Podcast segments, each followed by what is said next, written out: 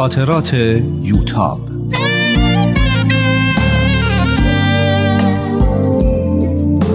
اثری از روحیه فنایان.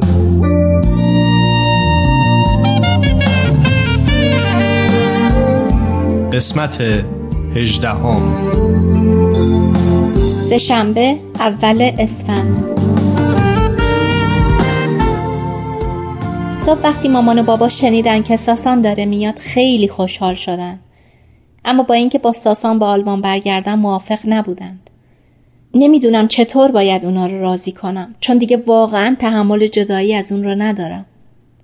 امروز با مامان رفتیم یه حلقه و یه زنجیر قشنگ واسه ساسان خریدیم. می‌دونم که به علت هزینه های سرسام‌آور بیمارستان و آزمایشات مختلف پدر در وضعیت مالی خوبی نیست. این بود که می‌خواستم یه حلقه ساده بخرم. اما مامان نذاشت. گفت یوتاب اصلا فکر قیمتش رو نکن. هر چی میپسندی بردار. من و پدرت یه پسنداز کوچیکی واسه این روزا داریم. ممکنه به نظر تو و دکتری حلقه ساده هم خوب باشه. اما خانواده دکتر ممکنه برداشت خوبی از این قضیه نکنن. آخه ما که ازشون چیزی نخواستیم. چرا باید اونا از ما توقع چیزای گرون قیمت داشته باشن دید اونا نسبت به این مسائل با ما فرق می‌کنه خیلی باید مواظب باشیم که کاری نکنیم باعث رنجش یا سوء برداشت بشه خیلی از اختلافات از همین خریدا مراسم ازدواج شروع میشه اگه به جای ساعت زنجیر بخرم چی؟ اینم بده؟ فکر نمی کنم. من یه ساعت خیلی شیک دست دکتر دیدم. فکر نمی کنم احتیاجی به ساعت داشته باشه. بیتاقتم که ساسان بیاد و هدیه هاش رو بدم. این اولین باریه که می‌خوام هدیه ای بهش بدم.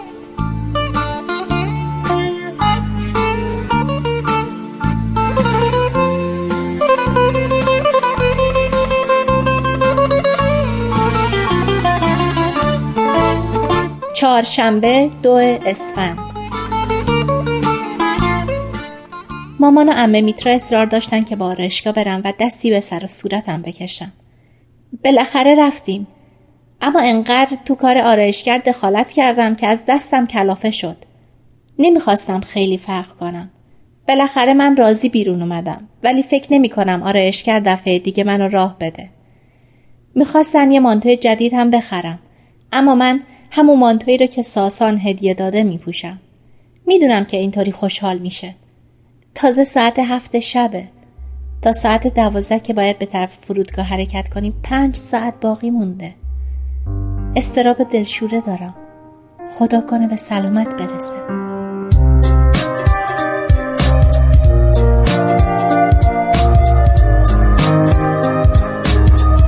پنج شنبه سه اسفند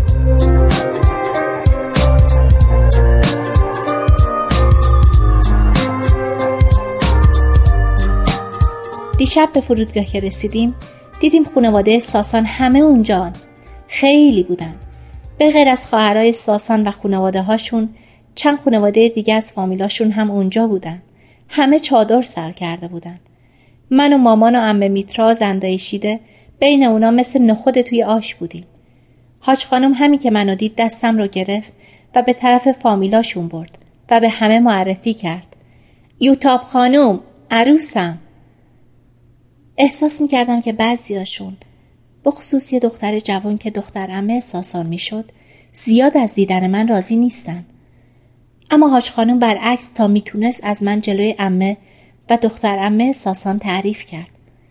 شاید نمی‌دونست داره چه آشی واسم میپزه.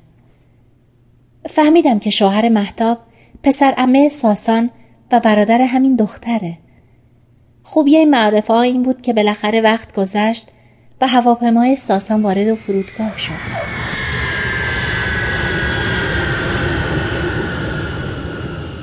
همه پشت شیشه ایستاده منتظر بودیم. یه دفعه ساسان رو دیدیم که داره از پله ها پایین میاد. بقیه‌مون رو دیدن و صدای داد و فریاد و جیغشون بالا رفت. ساسان به طرف ما نگاه کرد و دنبال کسی میگشت. دسته گل کوچکی رو که واسش آورده بودم بالا بردم و تکون دادم. منو دید. و با دست واسم بوسه فرستاد. از خجالت داغ شدم.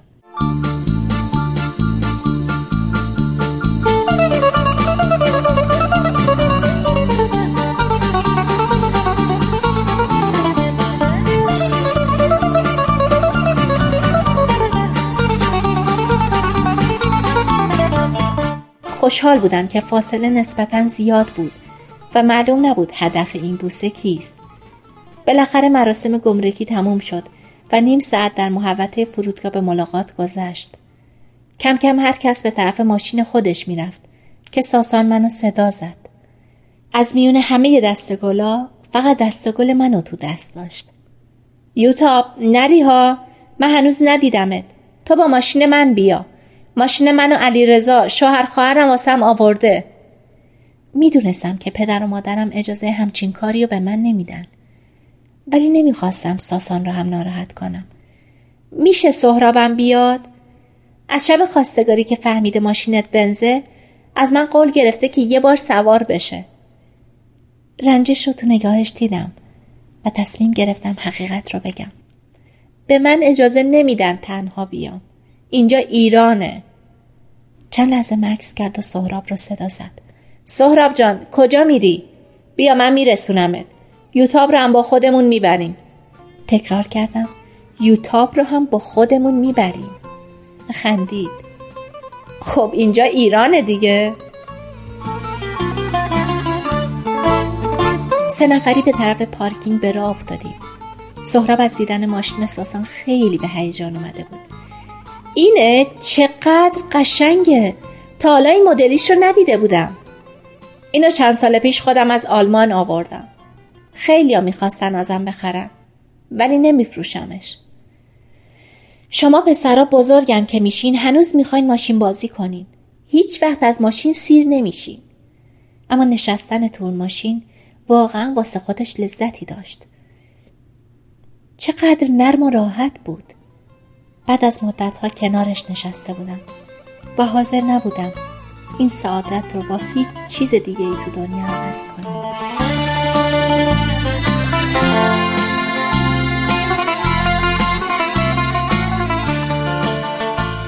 چند دقیقه به سکوت گذشت ساسان پرسید یادت یه بار می‌گفتی من و تو عقاید مختلفی داریم و هدفامون توی زندگی یکی نیست هیچ وقت نشد که بیشتر واسم توضیح بدی موقعی که تازه به آلمان برگشته بودم خیلی درباره این جملت فکر می کردم. می‌خواستم بدونم منظورت چی بوده. توی کتابای بهایی دنبال جوابش میگشتم. سکوت کرد. خب می‌دونم که بهایی ها به دنبال صلح و وحدت و اینطور چیزا هستن.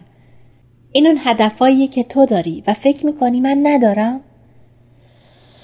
منظورم صلح و وحدت نبود. شاید بی ارتباط نباشه راستش من همیشه دلم می‌خواسته زندگی معنایی داشته باشه نمی‌خوام زندگیم یه زندگی معمولی مورچوار برای رسیدن به آب و دونه باشه حیفه که عمر آدم برای چیزای پیش با افتاده بی ارزش هدر بره حضرت عبدالبها میفرمایند حیات انسان خیلی عزیز است. انسان باید این حیات عزیز را در امری عظیم صرف نماید.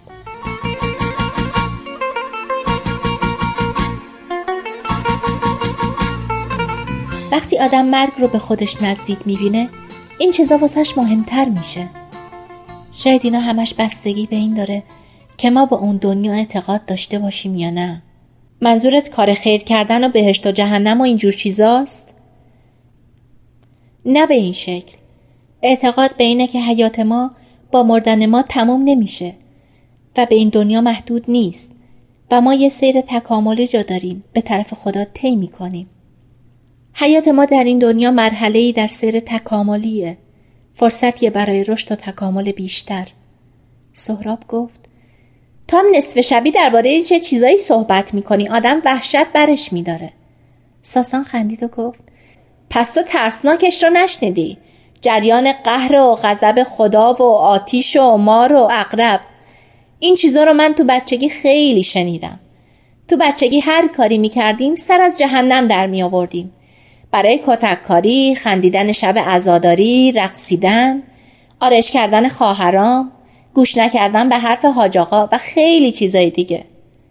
منظور من اینا نیست. منظورم اینه که این زندگی رو فرصتی برای رشد و تکامل بدونیم و هدرش ندیم. یه کار مهمی بکنیم. یه امر عظیمی. مثل چی؟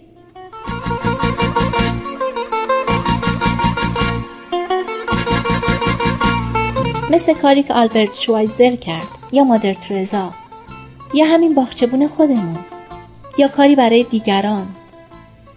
یه کاری واسه دیگران برای کسانی که می‌تونیم بهشون کمک کنیم. مدتی سکوت شد و ساسان پرسید. همه اینا دقیقا یعنی این که تو چی کار می‌خوای بکنی؟ هنوز خیلی مطمئن نیستم. اما یه کاری مثل رفتن به آمریکای جنوبی یا نقاط محروم کشور خودمون و کمک به ساخت و آبادان کردن اونجاها. یه کاری واسه عادلانه کردن دنیا. مثل اون کارهایی که عمود داره تو مکزیک می‌کنه و دکتر حکمت تو آرژانتین. درسته؟ دقیقا. این کاریه که تقریبا همه بهایی سعی دارن بکنن. اما فقط بهایی نیستن که از اینجور کارا می‌کنن. درسته. اینا کاراییه که خیلی ها می‌کنن. همه اونایی که می‌خوان یه کار با ارزشی بکنن. یه امر عظیمی. ساسان یه جمله آلمانی گفت که فکر کنم معنیش این بود که فهمیدم. و به فارسی ادامه داد جالبه باید دربارش فکر کنم. مدتی به سکوت گذشت. موسیقی ملایمی که پخش می‌شد فضای ماشین رو پر کرده بود.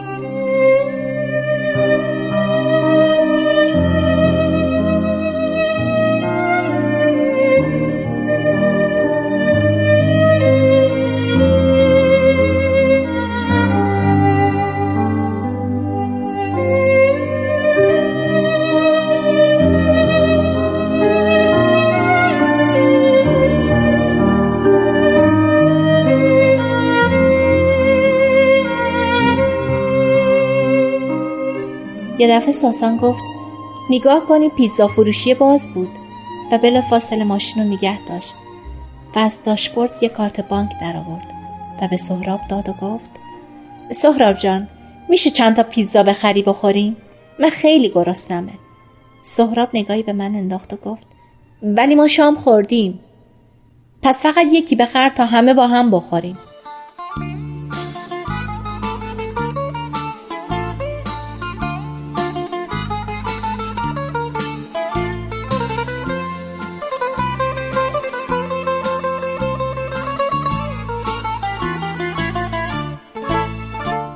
سهراب رفت و ساسان یه جعبه کوچیک قشنگ از جیبش در آورد. یه حلقه بود. دستم رو گرفت و حلقه رو تو انگشتم کرد. اندازه است؟ آره درست اندازه است. وای چقدر قشنگه.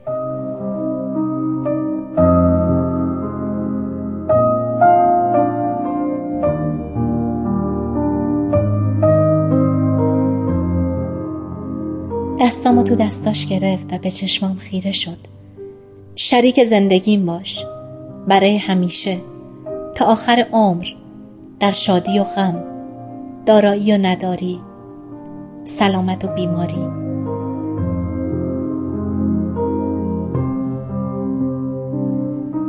به چشماش خیره شده بودم.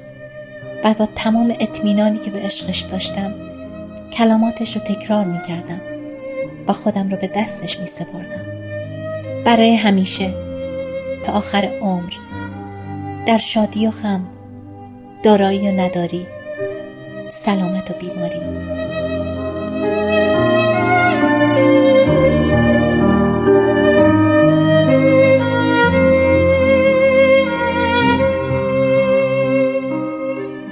چند لحظه ساکت بودیم بعد خندیدم و گفتم اگه گفتی یه بهایی و یه مسلمون چطوری نامزد می‌کنن؟ مثل مسیحی ها. دستم را از دستاش بیرون کشیدم و از کیفم حلقه و زنجیر رو که براش خریده بودم در آوردم. سهراب برگشت. رمز کارتت چی بود؟ ساسان رمز کارت رو گفت و سهراب رفت. من دست ساسان رو گرفتم و حلقه رو به انگشتش کردم. هیچ وقت درش نیار. نه تو خواب نه تو بیداری.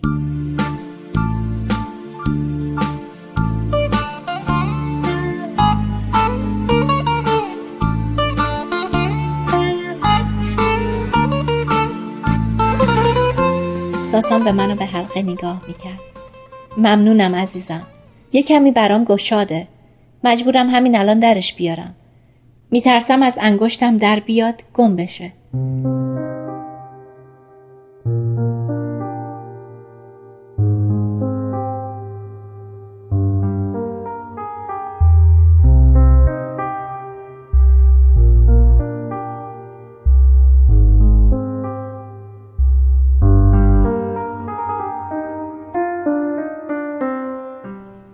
مثل همیشه که افکارم رو می‌خوند گفت ناراحت نشو.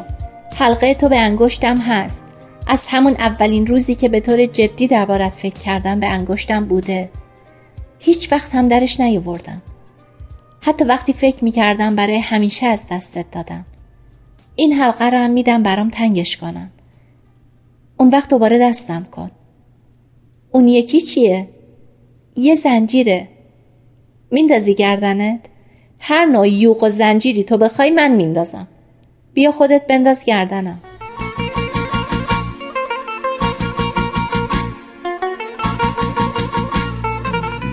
سهراب داشت برمیگشت گفتم چه زود پیتزا حاضر شد. ساسان خندید بخت و اقبال ماست دیگه. زنجیر رو تو جیب جاکتی که به داشت فرو کردم. باشه پیشت. وقتی مامان حلقه رو تو انگشتم دید تعجب کرد و خندید. شما جوونا نمی‌دونم چرا همیشه هولین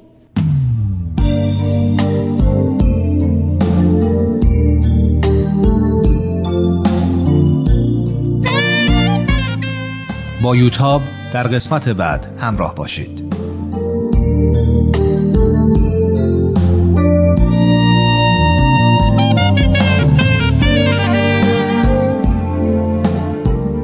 این مجموعه با همکاری تولیدات رسانی پارسی و مؤسسه فرهنگی تصویر رویا تهیه شده است.